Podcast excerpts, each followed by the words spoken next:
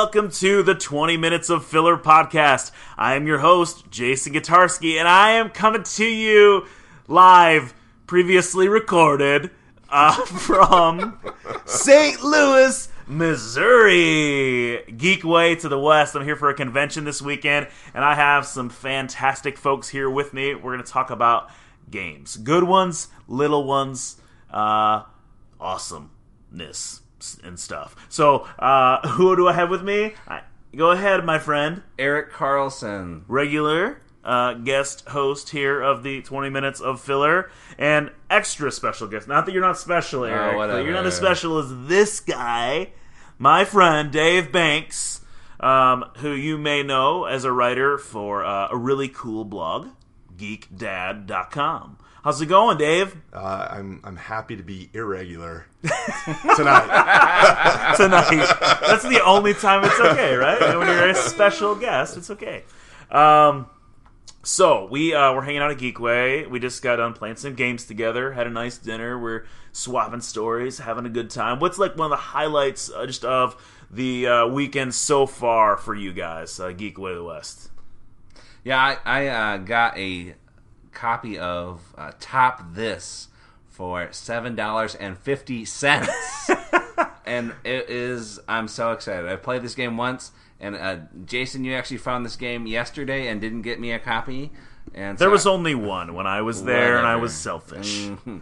I was so mad, but today I went and I got my own copy, so I'm stoked. So yeah, Miniatures Market is a giant uh, online retailer. They did not pay me to say that, but they did give us some sweet discounts on Ding and Dent games this weekend. So that's how we got it for seven fifty. So what's top this? What's the heart there? Uh, top this is a dexterity game where you have a pizza pie that you are flicking toppings onto, and you're yelling "top this" a lot, and it's just fun. Awesome. I designed that game once, and I was really proud of this pizza flicking game that I was making.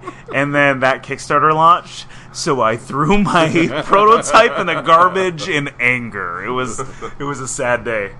Uh, Dave, what do you, what about you? What's been a highlight so far for you? well, this is my uh, third year, second or third year here at Geekway, and what I'm really impressed with is how big it is this year, and how it just just each year has continued to be a bigger and bigger uh, convention. And for a regional convention, it's you know it's pretty large now. I think it's like 2,000 people or something like that. Yeah, I think they sold out at eighteen hundred this year. Okay, perfect. And uh, big enough that next year they're moving to a much larger space, with uh, which means more places, more people can come to play games, more vendors can come to sell things at great discounts, and uh, you know, just uh, it, it's more bigger is better.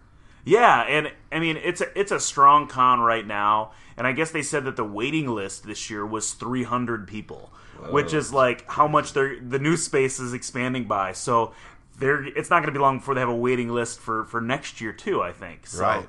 I was in the uh, elevator with a couple um, when I made it to my room, and uh, they they flew in from California to go to this convention. Wow. which is pretty amazing for a, for a sort of a regional con. Yeah, yeah. We, we drove eight hours to be here because I had to start. We have a, a, a regional con, Grand Con. It's two hours from my house, and it's really it's about the same size, really strong. And I heard, hey, if you like this con, check out Geekway to the West. So it's it's cool because there's like there's bloggers here, there's the design community here, um, there's some small publishers. It's like for such a small group of people, it's really cool to be around the people who show up and to just see so many cool games being played. There's a great library. There's a great play to win section.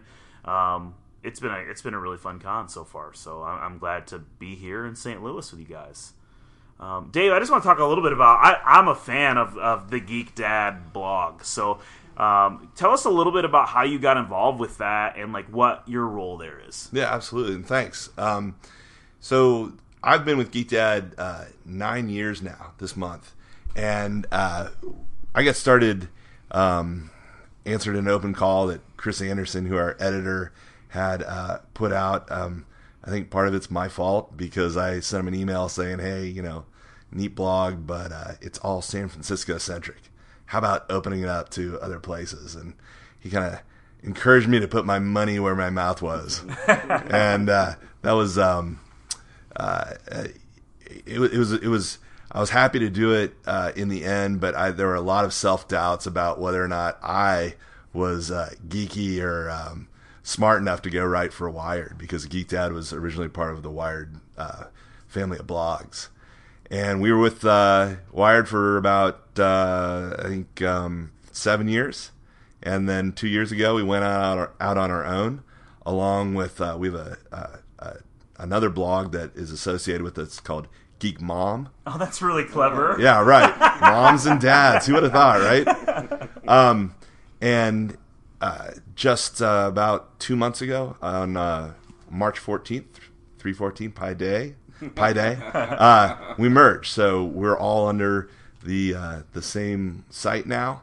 It used to be two independent sites, and so it's a whole bunch of moms and dads talking about oh games and video games and books and cosplay and everything that gets your geeky juices flowing. So it's been really fun to be a part of.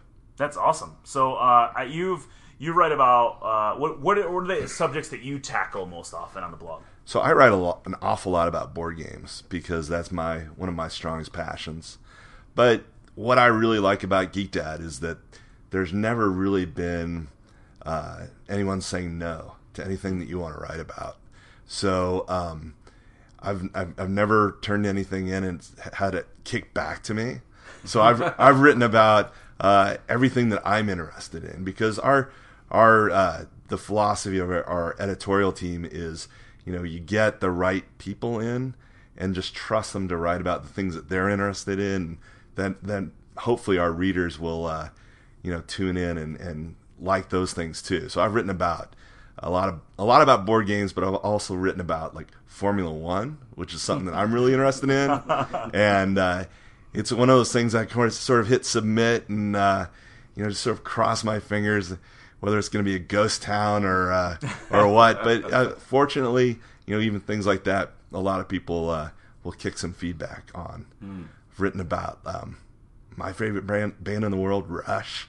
Lit, written a lot about Rush, Nice. and and that's you know that Rush is sort of this uh, uh, this this this uh, this touchstone for for a lot of geeks because they really embody a lot of those geeky qualities that um, a lot of us have too. You know, they're they sing about fantasy. They're sort of outsiders, uh, and you know, I, I think that um, all of a sudden they're cool, just like geeks are in a lot of ways. So uh, I write about a lot of things, but board games mainly. That's awesome. Do you do you have any stories about like a cool interaction or opportunity that you had because of connecting with uh, Geek Dad? Uh, I mean, they had some cred being with Wired, right? And like you guys had a great team of writers, and you still do. So like people pay attention to that blog. So like ha- has that led to any like kind of cool like uh, interactions that really made you geek out? Oh, absolutely. Um, I'll tell you two real quick, and the first one has to do with Rush. uh, based on an article that I'd, I'd written when we were with Wired, I got a, a email from a publicist saying uh, Rush is going to re-release 2112 um, on whatever the date was, and uh, would I like to talk to Alex Lifeson? And I about fell out of my chair. And I'm like, yes. so um, I fretted and fretted over the questions I was going to ask when I had my five minutes or 30 seconds or whatever it was to talk to him. And the day came around, I got pushed back. And then the next day came up and it got pushed back. And then it never got rescheduled, which is, you know, one of those real heartbreaking sort of things. Yeah. Um, the other one is uh, I had the opportunity to talk to Kevin Smith, Oh yeah. who, who you know, like awesome Kevin Smith man. because love his movies. Uh, more than I think for me, more than his movies, I love listening to him do spoken word Oh, because yeah. he can just tell stories.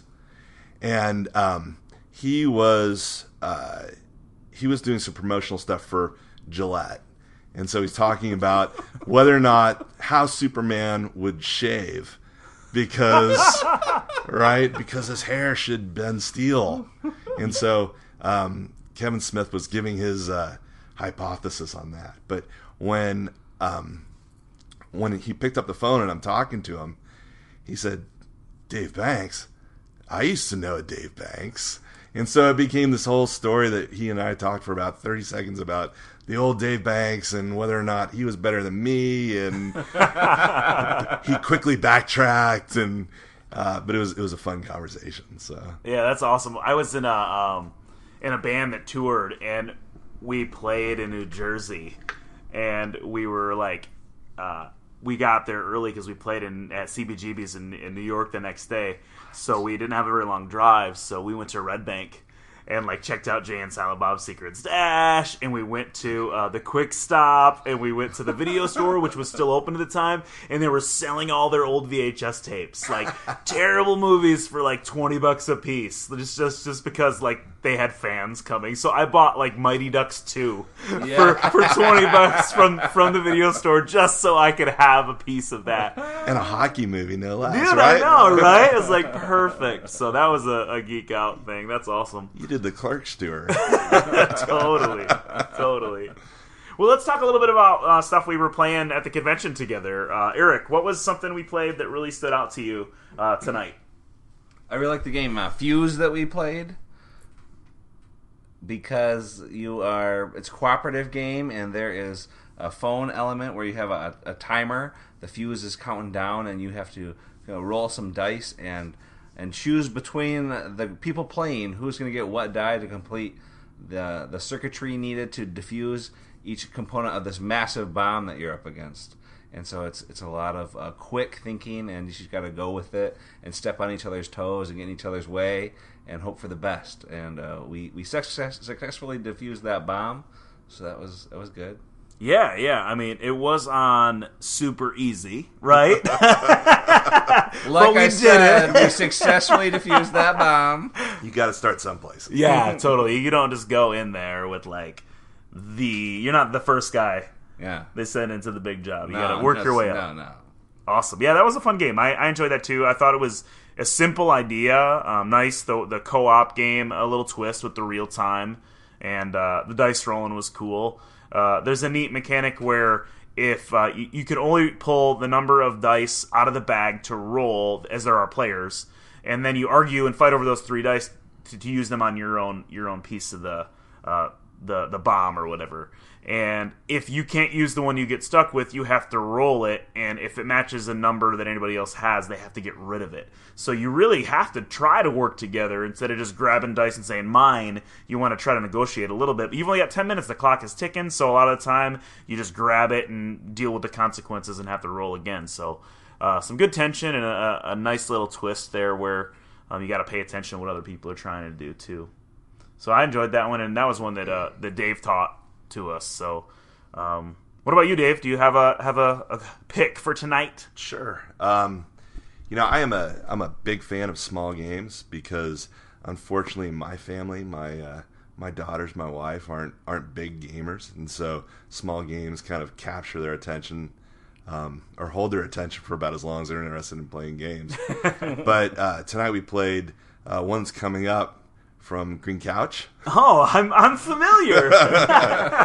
and um, I know you don't want to shill, so I'll do it for you. but uh, Rocky Road a la mode, did I yeah, get that right? Yeah, that's it. uh, coming out June 21st on Kickstarter. It's a fun little uh, card game that's based on uh, uh, trucks cruising in a neighborhood and selling ice cream to kids, and it um, plays really quickly. And uh, I, I, I think the thing that I, I like the most about it, and um, is a is a sign of a good game. Well, two things. One, as soon as we finished playing, I immediately wanted to play again, so I could so I could try and get victory because I think I missed by one point in, in the game that we played. Yeah, it was a tight game. But exactly, that's the other thing I was going to say that uh, is is a sign of uh, I think how this game is going to be is that when it ended, we were all within one turn of claiming victory, but Eric took it. Yeah, awesome. Thank you for uh, for for saying that. I'm glad you had it. You enjoyed it. It was. Uh, it's been so far this weekend. I've played it a few times with different groups, and it's been received well. And uh, we're just getting everything in order to to present it to the public, and hopefully people will catch on. Because I mean, I mean, I really don't know if you're human if you don't love ice cream. I mean, there's even like dairy free ice cream that is edible and tasty. So you know. Uh, even the lactose uh, intolerant people can join in the fun with ice cream. So, and this game is dairy free. So, probably, probably, I don't think the ink is going to be dairy based or anything. But awesome, yeah. One uh, one that I really liked that we played uh, is a kind of a classic uh, Reiner Knizia game that Grail Games has just re released, and it's called uh, Circus Flohcati or something along those lines. But I think it's Flea Circus is really what what it comes down to, and um, it's this cool like pressure luck pub style game. Um, you're revealing cards from a deck. There's ten different attractions, so the contortionist and like the sideshow and just kind of like those those circusy themes. And the art's really weird, stylized, like vintage art mashed up with flea heads and real real cool different fonts and stuff. Uh, the art was done by uh, Heiko Günther, who did. Uh, um, Glory to Rome retheme a few years back. It was a really stylized version of, of the game, and I've always liked his stuff. So it's kind of a little off center and and super creative. But